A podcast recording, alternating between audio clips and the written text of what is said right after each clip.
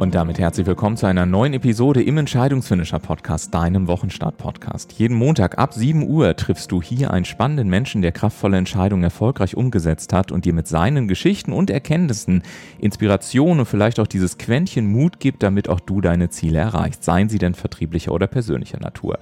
Heute geht es den Schmerzen an den Kragen, besonders Rücken-, Kopf- und Gelenkschmerzen beispielsweise. Und bei mir begrüße ich Carsten Schmielgeit. Guten Morgen. Jetzt ist dein Mikrofon frei. Hallo, guten das Morgen. Ist, guten Morgen, das ist schon fast ein Running Gag. Ich vergesse immer das Mikrofon meiner Gäste freizuschalten. Ja, und dann also- sage ich, ah, jetzt ist das Mikrofon frei. Für Montagmorgen ist das schon okay. Ja, genau. Ne? Ähm, schön, dass du hier bist. Und äh, in dieser Episode erfährst du unter anderem, was Faszien eigentlich sind, welche Hilfsmittel wirklich etwas bringen, was du konkret bei Beschwerden machen kannst. Und das ist der Fall, weil Carsten der Gründer der Faszienhelden in Hamburg ist. Und bitte denk daran, der Podcast lebt natürlich von deiner Weiterempfehlung, besonders in den sozialen Netzwerken und auch deiner Bewertung. Und insofern, wenn er dir gefallen hat, dann lass es uns gerne wissen. Und damit starten wir direkt in die offizielle Podcast-Vorstellung von Carsten. Ja, und die bringt uns äh, zunächst einmal nach Travemünde, denn äh, hier ist äh, Carsten ja tatsächlich äh, geboren worden und zwar 1968, wenn ich da richtig informiert bin. Das ist richtig. So Genau. einer der wenigen Travemünder, die auch in Travemünde geboren sind. Ne? Und du hast selber, als du mir deine, deine Antworten auf, äh, auf die Bio-Fragen geschickt hast, hast du gesagt, eigentlich bin ich so ein bisschen Beachboy. Ja, äh, so ein bisschen Smiley dahinter, ne? Das hört sich mal ein bisschen besser an, als wenn man sagt, so im popelkleinen Dorf Travemünde irgendwie. Und äh, aus dem ama- damaligen Beach Boy ist heute einer der führenden Experten zum Thema Faszien geworden. Seit 92, muss man sagen, unterrichtest du ja ähm, in diversen Sportarten, warst über viele Jahre internationaler Präsenter zahlreicher Sportevents, gibst dein Wissen als Dozent an diversen Instituten weiter. Du bist Heilpraktiker, hast Osteopathie unter anderem an der University of Wales studiert, Psychologie in Kiel und Liverpool und hast äh, mit einem Master in Gesundheitspsychologie abgeschlossen. Und seit 2001 betreibt Carsten eine eigene Heilpraxis in Hamburg und genau dort habe ich auch die Arbeit der Faszienhelden selber kennengelernt, nämlich als Patient. Und ich kann euch sagen, nach sieben Stunden war das geschafft, was vorher angeblich nur eine OP hätte gebracht. Ähm, ähm, ja, und Carsten sagt, äh, Behauptungen haben in der Medizin und Heilkunde eine extrem kurze Halbwertszeit und fordert dazu auf, die ungeschminkte Wahrheit zu suchen. War das so ungefähr richtig wiedergegeben, Carsten? Ja, wenn du das so sagst, hört sich das sogar richtig gut an. Ja, ne, das ist immer schön, wenn man so mal anmoderiert wird, aber ich liebe es auch, meine Gäste anzumoderieren. Sag mal, Carsten, ähm, Travemünde, Sonne und Strand, heute Faszienheld. Was ist passiert? Ja, ich habe mich äh, früher in Travemünde, als ich da so am Strand mit meinen ganzen Kumpels da immer so, wie es denn ist, im Sommer da beim Baden rumhing, mich immer gewundert, wie kann das sein, dass irgendwie so viele Hamburger hier sind? Das ist doch total langweilig. Was machst du denn hier in Travemünde halt so? Aber jetzt, wenn man irgendwie 30 Jahre in Hamburg wohnt, dann weiß man, boah, Sonne, Meer, ganz Ja. in Ruhe.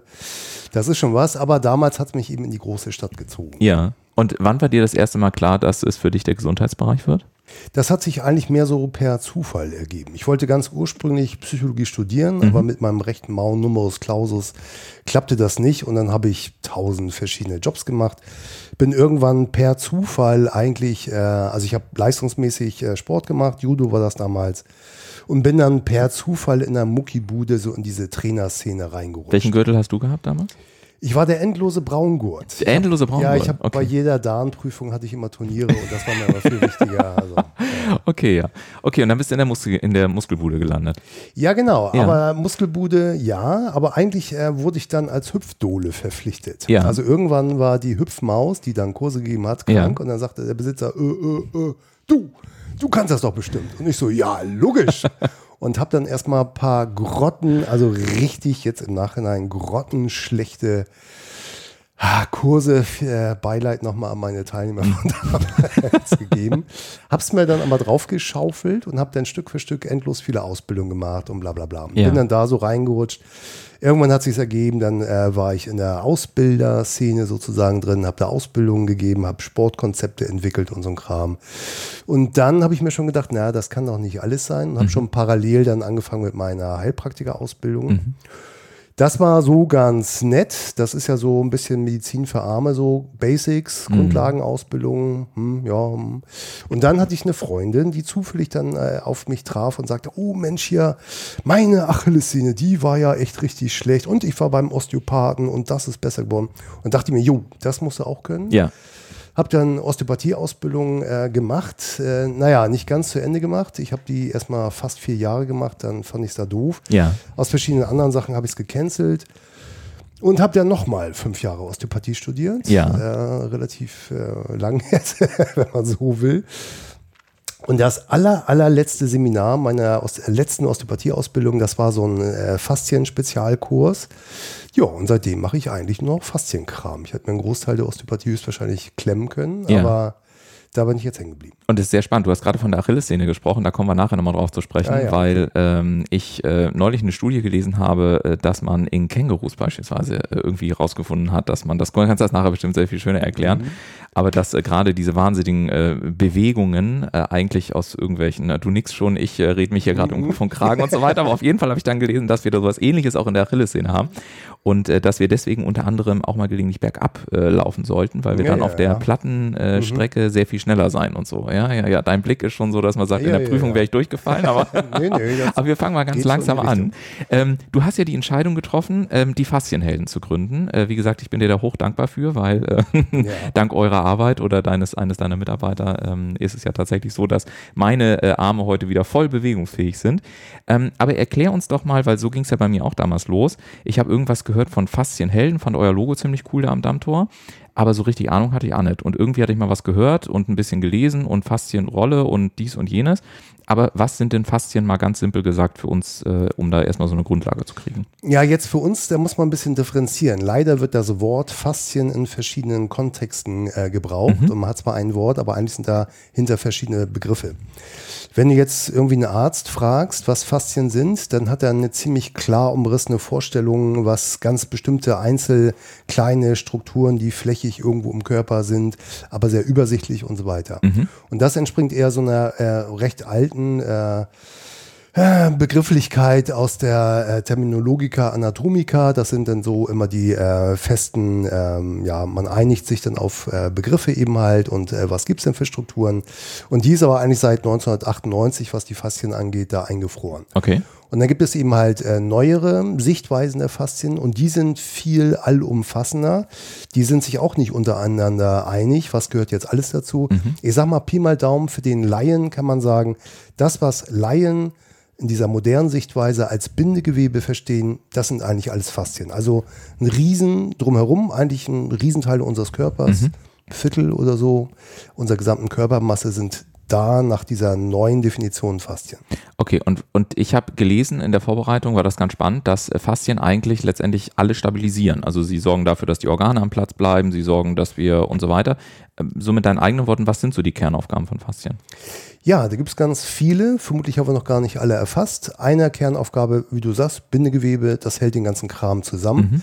Das bildet so die Infrastruktur. Ne? Wenn du einen Autoreifen hast, dann hast du da Fasern drin, die den Reifen zusammenhalten und, und, und. Also formgebend, stabilisierend, zusammenhaltend.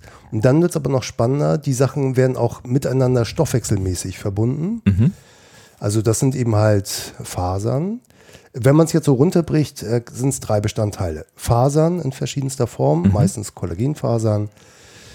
Dann gibt es so eine gebundene Flüssigkeit, das ist so Makromoleküle, die Wasser anziehen, die schwabbeln da so rum. Und dann hast du halt Zellen. Und Zellen sind einmal Zellen, die direkt die Faszien irgendwie auf- und abbauen. Das meiste sind Fibroblasten, ist jetzt auch ganz egal. Aber zum Beispiel das gesamte Immunsystem turnt auch in den Faszien rum. Die Faszien bilden quasi die gesamte Infrastruktur. Wenn irgendwo eine Immunzelle irgendwo hin will, irgendwas soll aufgebaut werden, dann müssen die entlang dieser faszialen Strukturen eben dahin und dann können die das dahin transportieren und dann aufbauen, abbauen, was auch immer. Okay, das finde ich gerade ganz spannend, was bei mir so in den Kopf schießt. Du sagst, das Immunsystem ist in den Faszien mit drinnen.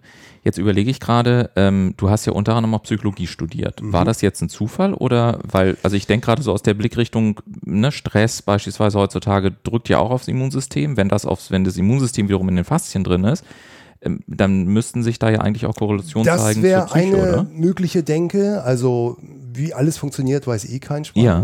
Äh, aber eigentlich eine Denke ist, ähm, dass äh, Immunzellen äh, aktiv irgendwas mit dem Bindegewebe machen. Halt. Das erkennt man so oder erkennt man bei nicht erkennt, sondern kennt man bei den Autoimmunkrankheiten, wo plötzlich eigene Immunzellen das eigene Körpergewebe attackieren. So aus welchen Gründen auch immer. Die verändern dann das Bindegewebe, das wird dann härter, irgendwie narbiger, das wird äh, was auch immer und äh, kriegt Entzündung. Gibt es verschiedene äh, unterschiedliche Arten von Autoimmungeschichten. Und dann ist aber auch, das wäre jetzt eine Möglichkeit, dass die Immunzellen irgendwas mit dem Bindegewebe machen. Mhm. Und äh, du sagtest jetzt Stress, das war ja dein Einstieg. Ja. Andere Denke wäre aber auch, dass Stress dafür sorgt, dass die Spannung im äh, faszialen Gewebe raufgeht. Ja. Relativ neue Erkenntnis ist, dass auch äh, kontraktile Elemente, also Zellen oder Strukturen, die sich zusammenziehen können, auch in diesen Fasersystemen drinstecken. Ja. Und man weiß, wenn Leute gerade länger gestresst sind, dass gerade diese bindegewebigen Anteile sich dann auch zusammenziehen. Mhm. Jeder denkt immer, meine Muskeln sind so verspannt. Ja. Aber das ist eigentlich äh, ein Teil der Wahrheit. Die können aber auch relativ locker schnell wieder loslassen. Ja. Aber was nicht so gut und so schnell loslassen kann, das sind diese bindegewebigen Anteile. Die können sich bei längerem Stress eben auch zusammenziehen. Ja. Und die haben es vermutlich dann deutlich schwerer, dann wieder lockerer zu werden, wenn die eine ganze Zeit und ewig angespannt waren. Okay, verstehe. Und jetzt ist natürlich die spannende Frage, da gehen wir gleich ein bisschen ausführlicher ein, was man dann machen kann. Aber davor würde ich gerne nochmal wissen, gab es eigentlich so, so ein bestimmtes Erlebnis, wo du gesagt hast, ähm, das ist wirklich der Moment, wo ich sage, ich widme mich den, den Faszien, weil du machst das ja schon wirklich sehr, sehr lange. Und ich habe äh, in der Vorrecherche gelesen, ich glaube so 2007 kam, 2007, 2008 kam das Thema das erste Mal richtig, äh, richtig mhm. in Fahrt. Es gibt mittlerweile eine Faszienforschungsstelle, es gibt diverse, äh, die, eine, eine Kooperation, ich glaube auch mit der Uni München beispielsweise, wenn ich das richtig recherchiert habe. Aber äh, gerade am Anfang habe ich gelesen, dass ja auch Sportwissenschaftler total dagegen waren, ähm, oftmals auch die Mediziner dagegen waren und so weiter und so fort. Und ähm, mittlerweile äh, ist es zumindest ein bisschen mehr in der Mitte der Gesellschaft angekommen. Also es brauche ich auch immer Menschen wie dich, die dann wirklich den Mut haben, auch zu sagen, ist mir gerade mal ganz völlig egal, was alle anderen sagen. Das funktioniert. Ähm, ich treffe jetzt diese Entscheidung, ich gehe in, in kaufmännisches Risiko, ich mache meine Heilpraxis damit auf und so weiter. Magst du teilen, was das für ein Moment war, als du gesagt hast, ich setze das um? Genau, sind jetzt mehrere Aspekte drin. Ein Aspekt ist, wie bin ich persönlich äh, dazu gekommen zu sagen, ui, ich mache jetzt den absoluten Schwerpunkt auf mhm. Faszien. Ich hatte damals, habe ich ja schon erzählt, äh, meine Osteopathieausbildung im Prinzip ja. fertig und habe dann schon eine ganze Weile äh, osteopathisch behandelt. Ja. Ich hatte in dieser ersten Ausbildung, äh, da konnte man schon Osteopathie nach einer Prüfung aufs Schild schreiben und so weiter.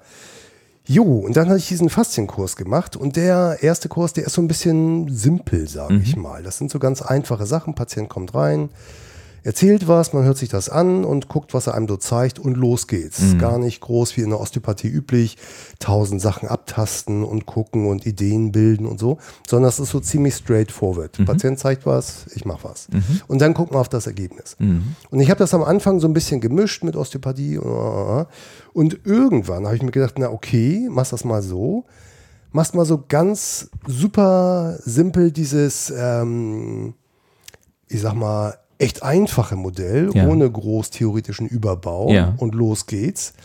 Ja, und dann habe ich das mal komplett durchgezogen, die Woche mal komplett alle anderen Kenntnisse weggelassen und das war mit großem Abstand bestimmt um 100, 200 Prozent bessere Ergebnisse in der Woche als die ganzen Jahre, die ich zuvor hatte. So. Okay.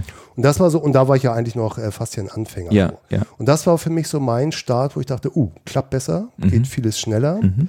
Vieles ist äh, grundlegend einfacher dann unter dem Punkt zu sehen. Und dann mache ich das doch einfach mal. Mhm. So, und das war mein Start für meine persönliche Reise, wie ich das dann äh, angewendet habe. Und irgendwann hat es echt richtig super geklappt. Und dann unternehmerisch ist dann die Frage, ja, mache ich das ewig für mich ja. alleine weiter? Ja. Oder äh, teile ich das, äh, ziehe Leute mit ins Boot und dann macht man größere Sachen mm, daraus. Mm. Und ähm, ich habe mich gefragt, wenn man so wie du, also du kommst ja, man kann ja wenn man das jetzt mal in eine Gruppe packt, eher so sagen aus dem Humanmedizinischen. Du hast dann Psychologie studiert, wie du ja gesagt hast, dann hast du diverse Fortbildungen gemacht und so weiter. Also ich will auf den Punkt raus, du hast ja eine ganze Menge gelernt, was sicherlich auch auf einem relativ traditionellen Wissen ja letztendlich aufgebaut hat. Und dann hat man so eine Woche, wo man auf einmal sagt, ich lasse das jetzt mal alles weg, ich mache mal irgendwas Neues, was auch noch keiner so richtig kennt und ups, blöderweise habe ich auch noch bessere Ergebnisse ja, als in der Gesamtzeit das ist so davor. Das tragische Outcome. wie, wie, ich meine, wie muss ich mir das vorstellen? Wie, wie hast du am Ende des, der Woche dann auf das Thema Gesundheit, Körper, den Menschen und die Medizin geschaut? Ja, man kann eben nicht sagen, die Medizin, es gibt ja unendlich viele ähm, Bereiche der Ja. Medizin, sowohl alternativmedizinisch als auch klassisch schulmedizinisch. Und egal welcher Bereich, ob das jetzt traditionell ist oder schulmedizinisch, jeder der Bereiche, wenn der gelehrt wird, ist der schon locker 10, 15, 20 Jahre alt. Das heißt, so die ganz neuen Dinger, die sind eigentlich nicht in der äh, Uni schon angekommen und werden dann nicht permanent eingepflegt. Das heißt, jeder, das kennt man auch in anderen Berufen, jeder, der in seinem Beruf äh, studiert jetzt, äh, fertig ist, hat eigentlich äh, outdated Wissen. Ja, und die einen sind so die Early Adapter, die halt schneller Sachen sich äh, raufschaufeln und gucken, wo sind die Lücken und wo äh, macht es irgendwie mehr Sinn, wenn man eben nicht äh, konventionell konform mit allen Regeln äh, das äh, angeht, sondern wenn man eben guckt, ob man neue Wege probiert. Und dann ist das so ein bisschen MacGyver-mäßig, Try and Error. Ja. Und dann kriegt man, wenn es gut läuft, ja ein gutes Ergebnis. Und dann ist schlau, das dann auszubauen aus meiner Sicht und dann auf dem Track zu bleiben und dann schlau zu bleiben und einfach immer neues Wissen zu assimilieren. Mhm. Absolut. Und ich, wie ist das so? Ich meine, ganz viele Hörer auch draußen im Entscheidungsfinisher-Podcast, das weiß ich aus, weil ich mit vielen auch im Gespräch bin, die stehen zum Beispiel an Entscheidungen und sagen, oh, soll ich, soll ich nicht? Dann fängt man mal ein bisschen an, weil man auch gute Erfahrungen gemacht hat. Aber dann kommt ja die Umfeld, das Umfeld. Dann heißt es, wie kannst du nur? Und das ist doch alles Blödsinn. Und wie kannst du deine Ausbildung über Bord schmeißen? Und warte mal fünf Jahre, bis es neue Erkenntnisse gibt und so weiter und so weiter. Ich sehe dich schon schmunzeln. Was sind denn so die äh, aus, aus deiner Sicht äh, in, in der Nachbetrachtung vielleicht lustigsten, absurdesten, humorvollsten, äh, erstaunenswertesten und so weiter Vorurteile oder wie auch immer Meinungen, denen du so begegnet bist und wo du dann gesagt hast, ja, interessante Meinung, ich mach's trotzdem. Äh, ja, das kommt nur darauf an, mit wem man redet. Mhm. Das ist ja im Moment mit der Fasziennummer so ein bisschen paradox.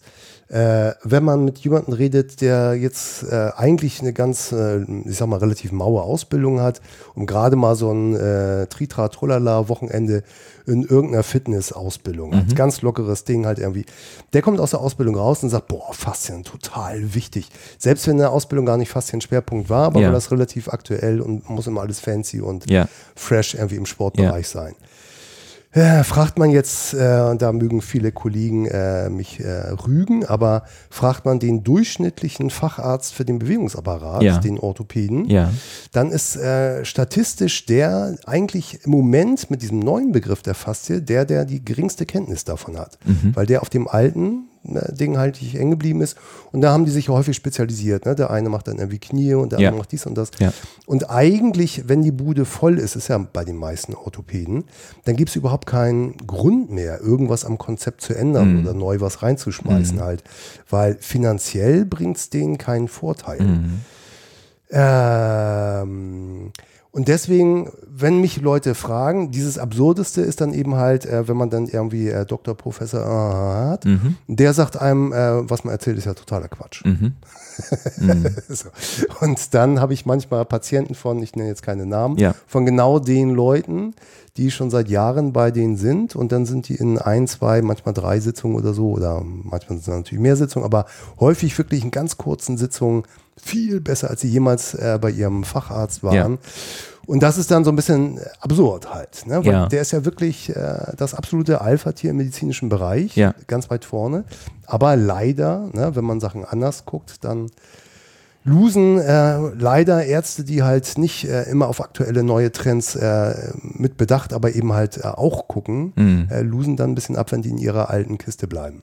Ja, und ich fand das so spannend. Also ich meine, ich habe mich im Nachhinein, habe ich mich ein bisschen öfter schon mal gefragt, was wäre eigentlich, wenn ich euch jetzt nicht entdeckt hätte.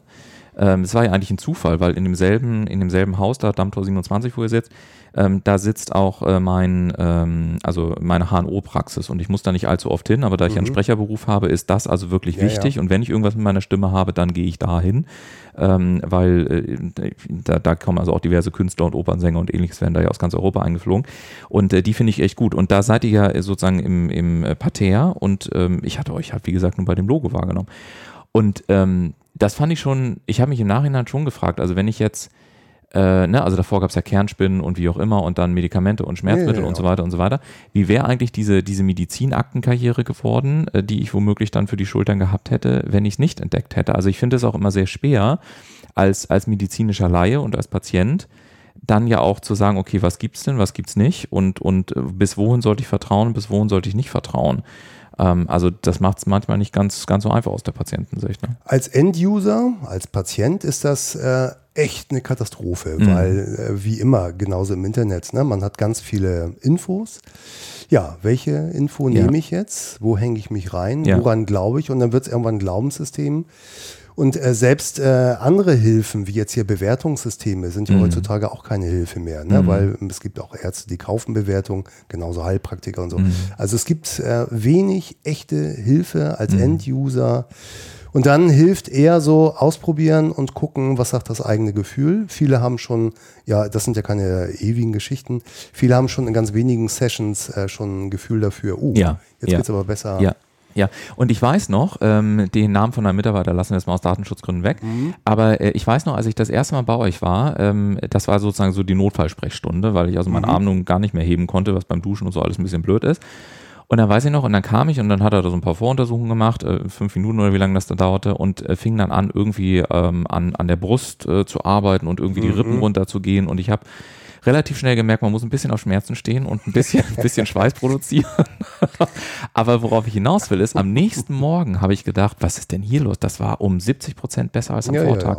Ja. Deswegen jetzt mal meine Frage, mhm. warum? Wieso? Was passiert da in unserem Körper, wenn ihr als Faszienhelden anfangt, an den Faszien zu arbeiten? Natürlich, wie immer gilt, rein aus juristischen Gründen, wir geben hier keine Heilversprechen ab und ähnliches, das ist ganz klar. Genau. Ich schilder ja nur meinen Eindruck, aber das ist ja etwas, was ich, ähm, was ich aus der Faszienarbeit, auch aus der Recherche ganz häufig gehört habe, dass Leute sehr schnell von einer Verbesserung sprechen. Und meine Frage an dich, warum ist das so häufig anscheinend der Fall? Die ganz offizielle Antwort ist keine Ahnung. Okay. du bist einfach so angenehm ehrlich. ja, weil ja, also es gibt ja immer, in der Psychologie ist das, da wird man so ein bisschen demütig, äh, was ja. dann Wahrheiten angeht. Ja, genau. Also es gibt ja Phänomene, so, ne? Phänomen 1, du kriegst einen Arm mhm. nicht hoch, Phänomen 2, irgendjemand schraubt an dir rum. Ja. Phänomen 3, der Arm ist, geht wieder jetzt etwas höher. Ja. Und dann haben wir als Menschen das dringendste Bedürfnis, da so Kausalität reinzubringen. Mhm. Das ist so, weil. Mhm. Und da könnte man sagen, ja, weil, ne, hättest du jetzt einen, jemanden, der Akupunktur macht, dann sagt er, ja, dein Chi fließt besser, mhm. hast du einen Homöopathen oder hast du einen Chirurgen, so, ne, jeder hat eine andere Antwort dafür. Mhm. Und meine, jetzt theoriegetriebene, aber eben eigentlich nicht wissende, sondern mhm. eben, ich habe eine Idee, was das sein könnte, wäre, ich hatte ja vorhin gesagt, das sind Fasern, dann diese äh, Makromoleküle, die Flüssigkeit binden, mhm. die da überall drum suppen und dann Zellen. Und eine Möglichkeit, je nachdem, was man hat, können das ganz unterschiedliche Sachen sein. Mhm. Und jetzt, ich habe jetzt, äh, dich habe ich nicht in den Händen gehabt, genau. sondern mein Kollege. Richtig. Und typisch ist aber bei so einer Schulternummer, dass jede Menge Fasern so ein bisschen, naja, sagen wir mal, verklebt sind. Ja. Und wenn man die schon frei zerrt, dann ja. können die sich natürlich freier bewegen und dann hast du natürlich ein größeres Bewegungsausmaß. Wäre eine gute Erklärung. Zweite Erklärung ist, dass die äh, Makromoleküle, die mit Flüssigkeit da so rumsuppen, mhm. dass die so ein bisschen, ja, zäh, zäh und nicht so flutschig sind, wie die sein könnten. Mhm. Die können eben eine unterschiedliche Konsistenz sozusagen haben, unter einen äh, unterschiedlichen naja, Aggregatzustand so ein bisschen halten, ob das sehr flüssig ist oder eher so ein bisschen gelartig oder zäh. Die können sich möglicherweise durch so eine Behandlung, da ne, ist ja massiv äh, Belastung drauf, verändern, dass mhm. die ein bisschen flutschiger werden. Das könnte schon eine gute Erklärung sein. Mhm. Und möglicherweise werden auch irgendwelche Zellen aktiv, die was aufbauen, abbauen, diese Fibroblasten und so weiter, ne? dass die irgendwie sich umstrukturieren, andere Sachen, die vielleicht jetzt einen Knacks durch die Behandlung gekriegt haben, anders länger anbauen oder so. Also Fazit, ich weiß es nicht. Mhm. Wären alles gute Erklärungsbilder. Wir haben so einen relativ ähm, übersichtlichen Erklärrahmen. Wir sind immer interessiert, das Ding muss nachher besser sein. Ja. Und äh, ich finde, das machen wir ganz schlau in der Praxis. Wir halten uns ein bisschen mit der, so ist es, weil, ja. äh, ein bisschen dezent, wie du jetzt siehst, äh, zurück. Ja. Weil kommt ein anderes Erklärungsmodell, was cooler ist, ja. dann ist das einfacher, auf das zu switchen, als wenn man sich vorher so festgelegt hat. Ja, genau, das stimmt. Und ähm, wenn wir jetzt mal ganz praktisch äh, durchgehen, also ähm, ich habe ja, äh, mache ja seit sechs Jahren auch äh, so Massage, einfach so aus mhm. Freizeitgründen und ähnliches. Und jetzt gucke ich hier gerade mal so auf meinen Arm drauf oder auf meine beiden Arme. Und jetzt möchte ich beispielsweise mein Faszien mal was ganz Pragmatisches gut tun. Vielleicht auch so als Hörer des Podcasts. Ich sitze den ganzen Tag viel Homeoffice oder im Auto oder was auch immer, im Flugzeug gewesen, in der Bahn. Was kann ich denn jetzt machen, wenn ich hier irgendwie sage, Mensch, ich möchte mir, also ob es jetzt an den Armen, Beinen, Füßen, was auch immer, völlig egal. Aber wie finde ich das Zeug jetzt? wie arbeite ich damit und wie sage ich mein Faszien, ich habe euch ganz doll lieb und ich will euch was Gutes tun?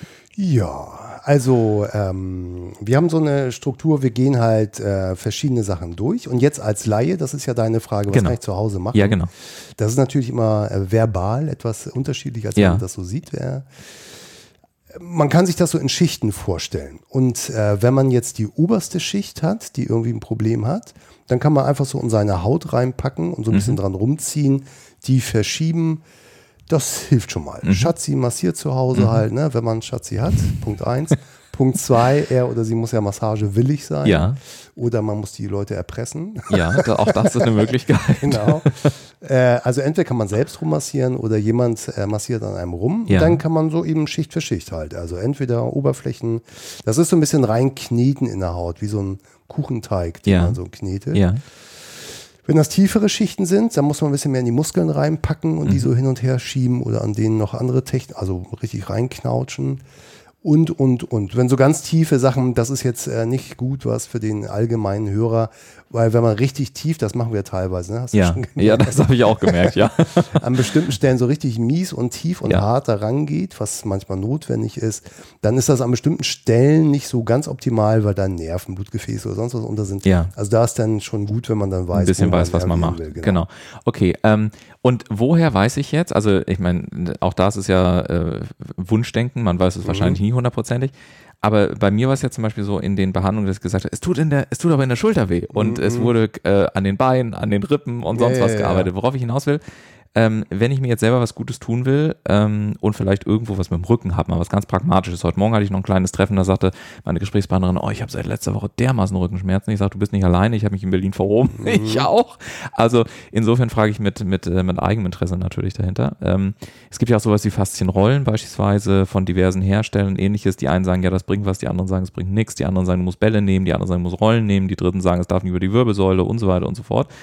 Ähm, hast du da irgendwie eine Möglichkeit zu sagen, okay, bei so typischen Beschwerdebildern, die die Menschen meistens haben, also Rückenschmerzen oder Kopfschmerzen, das ist auch so ein Klassiker, den ich oft, oft höre, äh, gibt es da bestimmte Punkte am Körper oder bestimmte Bereiche, wo du sagst, da solltest du mal hier ein bisschen Kuchenteig knetschen? Ja, und dann kommt wieder das allgemeine medizinische Aber, Mhm. äh, weil das kommt natürlich ein bisschen drauf an, äh, es gibt ja Kopfschmerzen und Kopfschmerzen. Ne? Ja, eine ganze Menge, ja. Genau. Ich glaube 74, 74 Ja, Arten, es gibt oder? noch äh, andere Institute, die haben dann über 214 Okay, oder so. also man Arten von- battelt so ein bisschen. ja. genau, wer Auf jeden Fall sind sie fies, das kann ich auch sagen. Genau. Und äh, manchmal ist das ganz trivial, ganz einfach, bisschen faszial verwurstet. Mhm. Und wenn man das frei macht, rucki zucki weg. Kann Schatzi zu Hause und so weiter. Und dann gibt es andere Sachen, die sind, wenn da zum Beispiel irgendwie so richtig was, ah, ganz miesen Wirbel sich nicht bewegen lässt, Ja. festklemmt, alles verkrampft und so, äh, dann muss man irgendwie da anders ran. Ja. Halt so, ne? Und davon hängt es ein bisschen ab. Weil wenn das jetzt das Letztere ist, irgendwas hängt so richtig fest, dann kann man sich die Hände blutig massieren, äh, wird es nicht äh, besser. Mhm. Immer zehn Minuten ist gut und dann wird schon wieder schlecht. Ähm, und wenn es was anderes ist, faszial verklebt oder so, dann kriegt man das häufig alleine oder mit Schatzi schon ein bisschen besser dann. Mhm. So, und jetzt hast du ja gefragt, was ist so das äh, universelle Ding, was man machen kann? Genau. Ich würde es, ähm, wie gesagt, man kann das äh, schlecht über einen Kamm scheren, weil es so verschiedene Sachen gibt. Ja, Ähm, gute Idee ist, ausprobieren. Okay. Und wenn es besser ist, dann Genau. okay. Und äh, dann behutsam starten Ja. und dann langsam steigern und so. Ja. Und das ist äh, sehr untypisch, dass die Leute irgendwas machen, wo die, äh, ohne dass sich das vorher schon anbahnt, sich dann richtig was schlecht machen Mhm. oder so. Ne? Also wenn man behutsam vorgeht mit dem eigenen Körper Mhm. oder mit dem von seinem Partner, ähm, dann ist das nicht so typisch, dass man da irgendwas zerstörerisch total kaputt macht. Mhm. So. Lockerer Start ist quasi die Take-Home-Message Ja. Im Gewebe ein bisschen rumprobieren und dann kriegt man vieles schon besser. Rumprobieren hört sich jetzt ein bisschen sehr allgemein an. Das ist so wie Massagen, man kann dann so ein bisschen steigern, ein bisschen Ja. tiefer. Rollen nehmen, Besenstiel nehmen, Nudelholz nehmen, Mhm. Kamm rüber oder so. Haut nicht kaputt machen und auch darunter nichts kaputt machen. Ja. Und dann wird es häufig schon, je nachdem, was man hat, äh, in vielen Fällen besser. Hm.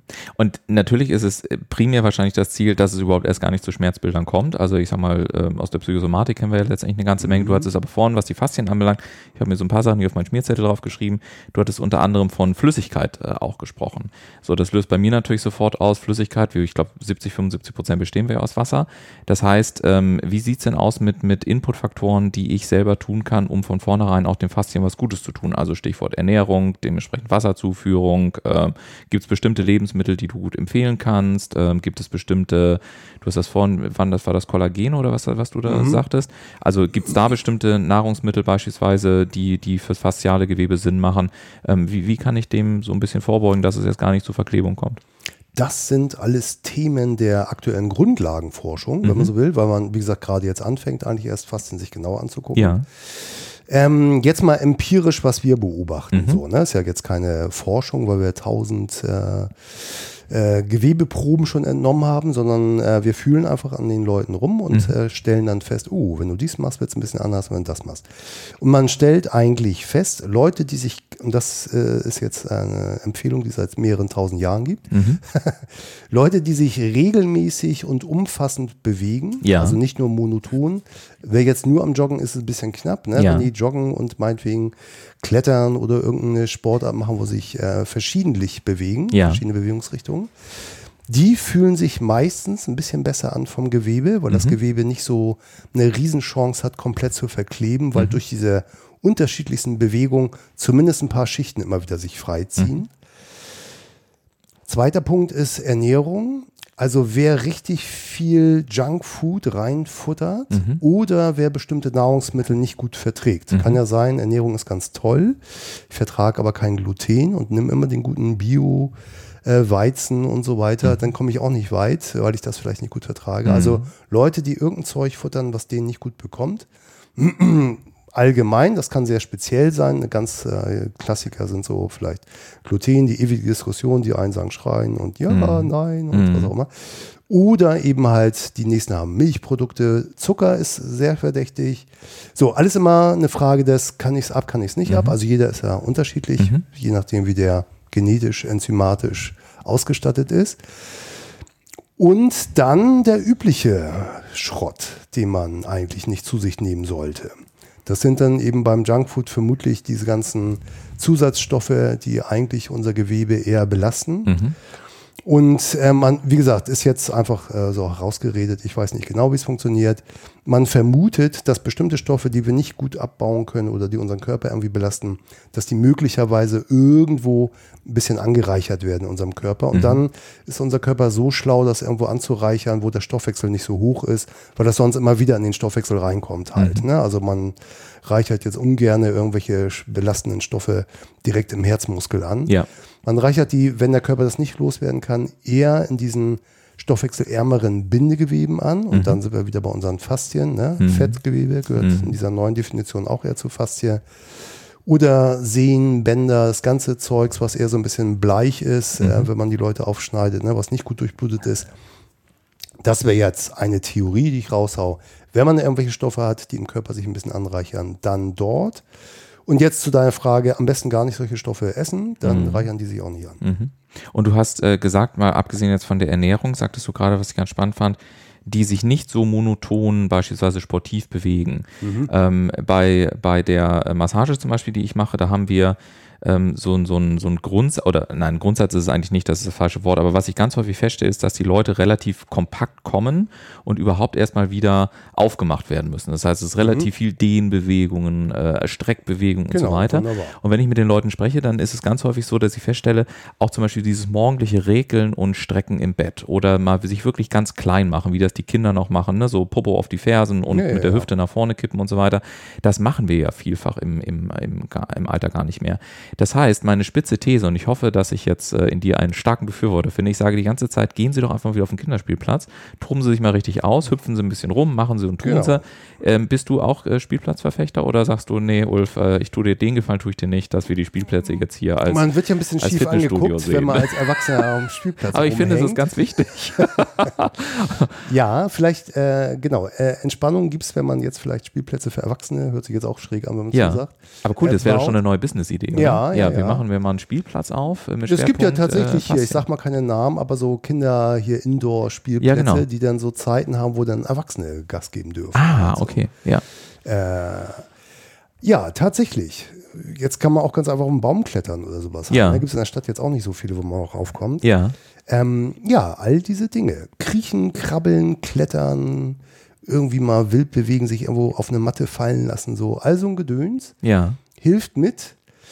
Ja, die einen machen es eh schon, wenn die esoterisch am äh, Nia tanzen sind. Ja, ja, Krieg bestimmt wieder Mecker, weil ich jetzt esoterisch gesagt habe. Aber ne, also dieses ganze Schakalaka-Bewegungszeugs, das ist nicht schlecht. ja. Und da gibt es äh, wirklich ja viel Kram, entweder tänzerisch oder eher so aus der äh, Bewegungs-, Yoga oder was auch immer Mhm. Kultur. Oder einfach, weil der Sport das sowieso hergibt. Halt, Ja. ne? Wer jetzt Volleyball spielt, hat auch tausend Bewegungen. Ja, genau, Richtungen. Ja. Ja, so sieht's aus. Ja, und weil du das gerade so ein bisschen auf deine äh, dir eigene humoristische und humorvolle Art und sehr lockere Art formuliert hast, ich fand das tatsächlich ganz spannend, kleine Geschichte. Ich habe mal eine, eine äh, Schütteltherapeutin äh, kennengelernt Mhm. und da sagt ich, bitte, was machst du? Dann Ja, sie, ja, ich ja. zeige Leuten, wie sie sich richtig schütteln. Ich sag so, Ja, ja. äh, was heißt das? Und dann hat sie mir das gezeigt und äh, ich, ich habe am Anfang wirklich gedacht, ich muss hier raus. Das Ja, ist ja. mir jetzt echt ein bisschen zu heftig, aber erst wurden die Arme, dann beide Ja, ja, Arme und am ja. Ende schüttelte so den ganzen Körper. Und dann habe ich das zu Hause probiert, weil ich gesagt habe, also das, das kann ich jetzt nicht mit mehreren Leuten, kann ich nicht in den Raum stehen und mich Ja, schütteln. ja. Also das geht einfach, das kriege ich nicht, das kriege ich nicht gebacken am Anfang, ist viele Jahre her. Und dann habe ich das aber zu Hause gemacht und ich muss ganz ehrlich sagen, mir ging es danach echt besser. glaub ich. ich dachte, das kann doch echt nicht wahr sein, Genau, oder? also dieses Aber heute wird ein Schuh draus. Genau. Ja. Ja. Und wie gesagt, gibt es ja ein, vermutlich ein anderes Erklärungsmodell, warum die sich schütteln. Ja. Ähm, ne, wieder Phänomen, Phänomen, Phänomen Ja, und so. genau. Und äh, meine Erklärung für die Schüttel-Schakalaka-Geschichte Mhm. wäre halt, äh, die nudeln sich da ordentlich verschiedene fasziale Schichten durch, Ja. die reichlich gegeneinander bewegt werden. Und das ist sowohl gut für die Fasern, Mhm. dass die da halt mal ein bisschen in verschiedenste Richtungen langgezogen werden. Und eben auch gut für die äh, gebundene Flüssigkeit, die da rumhängt. Die kriegt halt auch mal ein bisschen mehr Versorgung oder was auch immer wieder und ist dann ein bisschen flutschiger, hoffen wir jetzt mal. Und dann geht es den Leuten häufig ja viel besser. Mhm. Ist ja nicht nur, ne, dass die Leute irgendwie sagen, oh, ich muss Therapie XY. Ja. Manchmal reicht das schon im Wohnzimmer Ja. um zu schütteln. Jetzt Ja. auch hört sich komisch an, aber äh, ja, solche Sachen. Einfach Ja. mal machen, machen, machen. Wenn es besser ist, wunderbar. Ja, Eine Frage noch zum Verständnis, wenn du sagst, da ist äh, sozusagen Flüssigkeit drin, wenn ich jetzt, wie ich es während meiner Behandlung erlebt habe, relativ kräftig gedrückt wird, also komprimiert wird, dann muss das Wasser ja irgendwo hin. Also sprich, es wird ja wahrscheinlich abhauen oder irgend sowas und saugt sich dann wieder voll oder wie oder neu voll oder Auch da, ne, Phänomen, Phänomen. Also Ja. ich habe ein Erklärungsmodell parat oder mehrere, ähm, die möglicherweise die Erklärung dafür wären, vielleicht auch nicht. Mhm. Eine Erklärung ist, es wird richtig doll draufgedrückt und äh, möglicherweise reagieren solche gebundenen Flüssigkeiten auf Druck ähm, chemisch irgendwie anders, dass die sich verändern. Mhm. So, das wäre eine Erklärung. Das Ganze ist jetzt nur als Analogie halt. Ne? Ja. Wenn du so ein, hier, wie macht man das in der Schule mit so einem, mit so einem äh, Maispudding? Ne? Ja. Den kannst du ja, wenn du ganz langsam reindrückst, Ja. ist er ganz weich. Und Ja. wenn du ganz fest einmal raufschlägst, ist er knallhart. Und vielleicht umgekehrt oder anders. Also Mhm. bei Druck reagieren verschiedene ge- flüssigkeitsgebundene Moleküle irgendwie anders Mhm. halt so. Das wäre eine Möglichkeit, es geht vielleicht nur um den Druck. Mhm. Andere Möglichkeit wäre, jo, das geht direkt um die Flüssigkeit, um das Wasser, das wird rausgequetscht und dann bleibt vielleicht ein Teil irgendwo anders, wo es hingequetscht wurde und da muss ja was nachkommen und möglicherweise kommt dann über diese ganz kleinst Blutgefäße, Kapillaren und so, die lassen ja so ein bisschen Flüssigkeit aus dem Blut raus, eben keine roten Blutkörperchen oder so, aber die Flüssigkeit da drin, die strömt ja dann ins Gewebe wieder nach. Und dann wäre eine Denke, dass die ein bisschen frischer ist und dem Gewebe einfach dann besser tut, als das alte Zeug, was ich gerade rausgequetscht habe. Mhm. Ja, wäre auch eine Erklärung. Ja, habe ich noch eine Erklärung? Ja, reicht ja erstmal. Äh, Ja, also es ist Hauptsache es wird besser, wie wir schon gelernt Ja. haben. Ne? Äh, lass uns noch mal jetzt äh, auf die Sportler unter uns gehen. Ich weiß, wir haben äh, einige auch junge, äh, junge Hörer dabei, mit denen ich auch gelegentlich telefoniere. Die sind immer sehr, sehr sportaffin. Ähm, und äh, ich habe es vorhin schon gesagt, ich habe diese, diese Studie gelesen, dass man den Kängurus irgendwie Untersuchungen gemacht hat, weil man irgendwie lange geglaubt hat, dass das irgendwie, du kannst es mit Sicherheit schöner erklären, Ähm, also man wollte wissen, woher haben diese enorme Sprungkraft. Und letztendlich haben sie herausgefunden, dass das wohl mit irgendwelchen faszialen Strukturen zu tun hat und dann festgestellt, dass dieselben eigentlich in der Achillessehne. Da ist der, der Schulterschluss zu deiner Geschichte mit deiner mhm. damaligen Freundin, glaube ich, sagtest du, ne? Ja, mit, der, mhm. mit der, war das, ja genau, mit der Achillessehne. Also, äh, und dann stand da drin, dass man deswegen beispielsweise auch bergab laufen sollte, aber nicht zu oft, sondern vielleicht nur einmal in der Woche. Und dass sich dann irgendwelche Strukturen bilden, die uns dann wiederum helfen, dass wir auf der horizontalen sehr viel schneller sind. So, das war mein verzweifelter Versuch einer Erklärung. Jetzt darfst du erklären, wie es wirklich ist. Also, äh, wir haben ja, was ich sagte, ne, verschiedene Fasern, Ja. die in den Faszien drin stecken. Und dann gibt es verschiedene Arten von Kollagenfasern. Mhm. Und es gibt einige Kollagenfasern, die äh, sehr äh, so hart elastisch, sage ich mal, sind. Die haben so eine bestimmte ähm, äh, dreidimensionale Struktur, so ist jetzt nur als Analogie, wie so eine Sprungfeder halt. Die kannst du ja lang ziehen, du kannst aber auch wieder loslassen so. Oder eben auch so Kompressionsfedern halt. So, ne? Jetzt in unserem Fall sind es eher die Zugsachen. Ja. Und jetzt in der Achillessehne, jetzt nur so als Bild, haben wir ein paar echt harte Sprungfederfasern und äh, die man langziehen kann. Und das Gute ist, ähm, also wenn man jetzt so ein, man äh, läuft und die Achillessehne kriegt gerade, der Fuß wird von unten gedrückt, dann kriegt die Achillessehne so eine Vordehnung. Und wenn man jetzt ein paar Sprungfedern drin hätte, dann könnten die diese gedehnte Kraft quasi direkt zurückgeben, ohne dass der Muskel richtig Vollgas ackern muss. Der Muskel müsste eigentlich sich nur feststellen, dass der quasi nicht langgezogen wird. Das wäre so eine Idee, dass, er ganz, dass der Fokus eigentlich ein anderer ist. Man geht jetzt in dieser Fasziensicht davon aus, dass viele Muskeln eigentlich gar nicht so die Hauptarbeit machen. Man schätzt, dass eine ganze Reihe der Muskeln eigentlich nur dazu da sind, dass sie die Faszien vorspannen und dass dann so eine repetitiven, also so wiederkehrenden, federnden Bewegungen, dass die eher aus der Eigenelastizität dieser Fasern, ne, die wie so eine Sprungfeder funktionieren, äh, dann resultiert. Okay. Heißt, so, und das, und die kann man, man muss die, die kommen nicht von alleine, die kommen nur, wenn die beübt werden. Ja. Also unser Körper passt sich an, an Ja. die Belastungen, die er abkriegt. Und wenn man jetzt nur geht, dann kriegt man solche Faserausbildungen eher nicht gut hin. Ja. Und wenn man jetzt immer so Hüpfkram macht, Ja. dann sagt der Körper, uha, das ist aber knapp hier. Da baue ich doch mal lieber Sachen rein, die mir beim Hüpfen ein bisschen helfen. Ja. Und das wären dann in dieser Denke eben äh, solche elastischen Fasern, die für so eine Rebound äh, wichtig wären. Und dann hilft uns das, wenn wir die trainieren, dass wir dann einfach äh, schneller laufen können und auch viel energiesparender laufen können, weil das meist übers Federn läuft. Also auch da ist es ja spannend, wenn man sich Kinder anschaut, die den ganzen Tag in der Gegend rumhüpfen wollen und so weiter, dass sie eigentlich ganz automatisch auch Die da hüpfen die und hüpfen und hüpfen und hüpfen. hüpfen. Wahnsinnigen, ja, genau. Ja, genau. Ja. Das heißt, ähm, das haben wir gerade aufgeschrieben, ähm, ist das dann zum Beispiel, habe mich gerade gefragt, was ist denn, wenn sich jetzt zum Beispiel jemand irgendwie was bricht? Also äh, zum Beispiel dann das Bein oder den Fuß. So.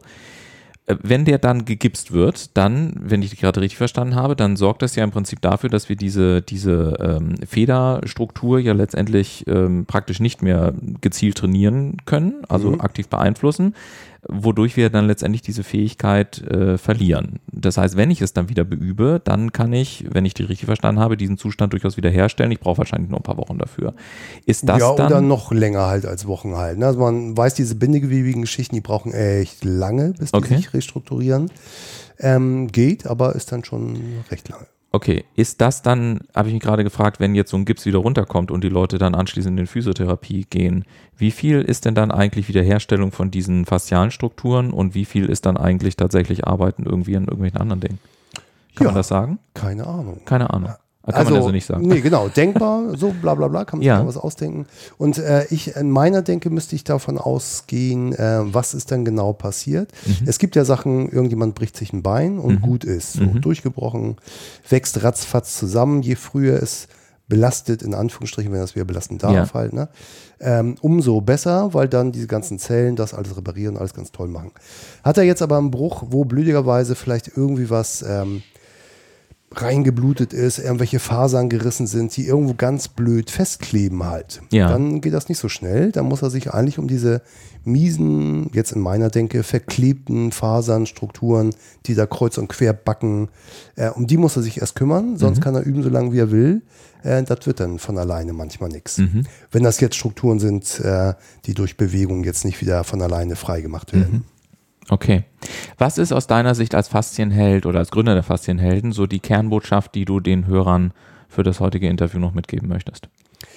Ja, ähm, hätte ich zwei Take-Home-Messages. Äh, ja, oder wir bleiben mal bei einer. Ja. Ähm, ganz viel medizinisches äh, Behaupten Ja. ist eigentlich out of date. Ja. Man muss das mit einer anderen Brille sehen, dann äh, gehen aus meiner Sicht äh, bestimmte Dinge besser. Das war ein sehr schönes Schlusswort. Ich danke dir sehr herzlich dafür. Und ähm, ja, ihr da draußen, für euch ist meine Take-Home-Message, geht auf die Spielplätze. Es ist ganz großartig. Geht mal wieder schaukeln und tanzen und äh, schüttelt euch ein bisschen im Wohnzimmer oder wo auch immer, wo es nicht ganz so peinlich ist, gerade die, die Herren in, in dieser, in dieser äh, Hörerschaft hier vom Podcast. Aber es bringt tatsächlich was und auch da bin ich heute wieder fasziniert, äh, dank unseres tollen Interviews, dass wir vielleicht auch mal wieder mehr auf die Kinder achten sollten und einfach mal wieder Kind sind, auch im Bewegungsapparat, wenn wir auf die Faszien draufschauen. Möchtest du noch was ergänzen, Carsten? Ich bin mit deiner Abmoderation vollstens einverstanden. Dann danke ich dir für deine Zeit und äh, euch da draußen eine ganz, ganz tolle Woche. Kommt gut rein und äh, trefft eure mutigen Entscheidungen, die es braucht, damit ihr eure vertrieblichen und persönlichen Ziele erreicht. Und wenn ihr Lust und Laune habt, dann hören wir uns nächste Woche Montag mit einem neuen spannenden Gast hier im Entscheidungsfinisher Podcast wieder. Macht's gut, bis dahin eine schöne Zeit. Ciao, ciao.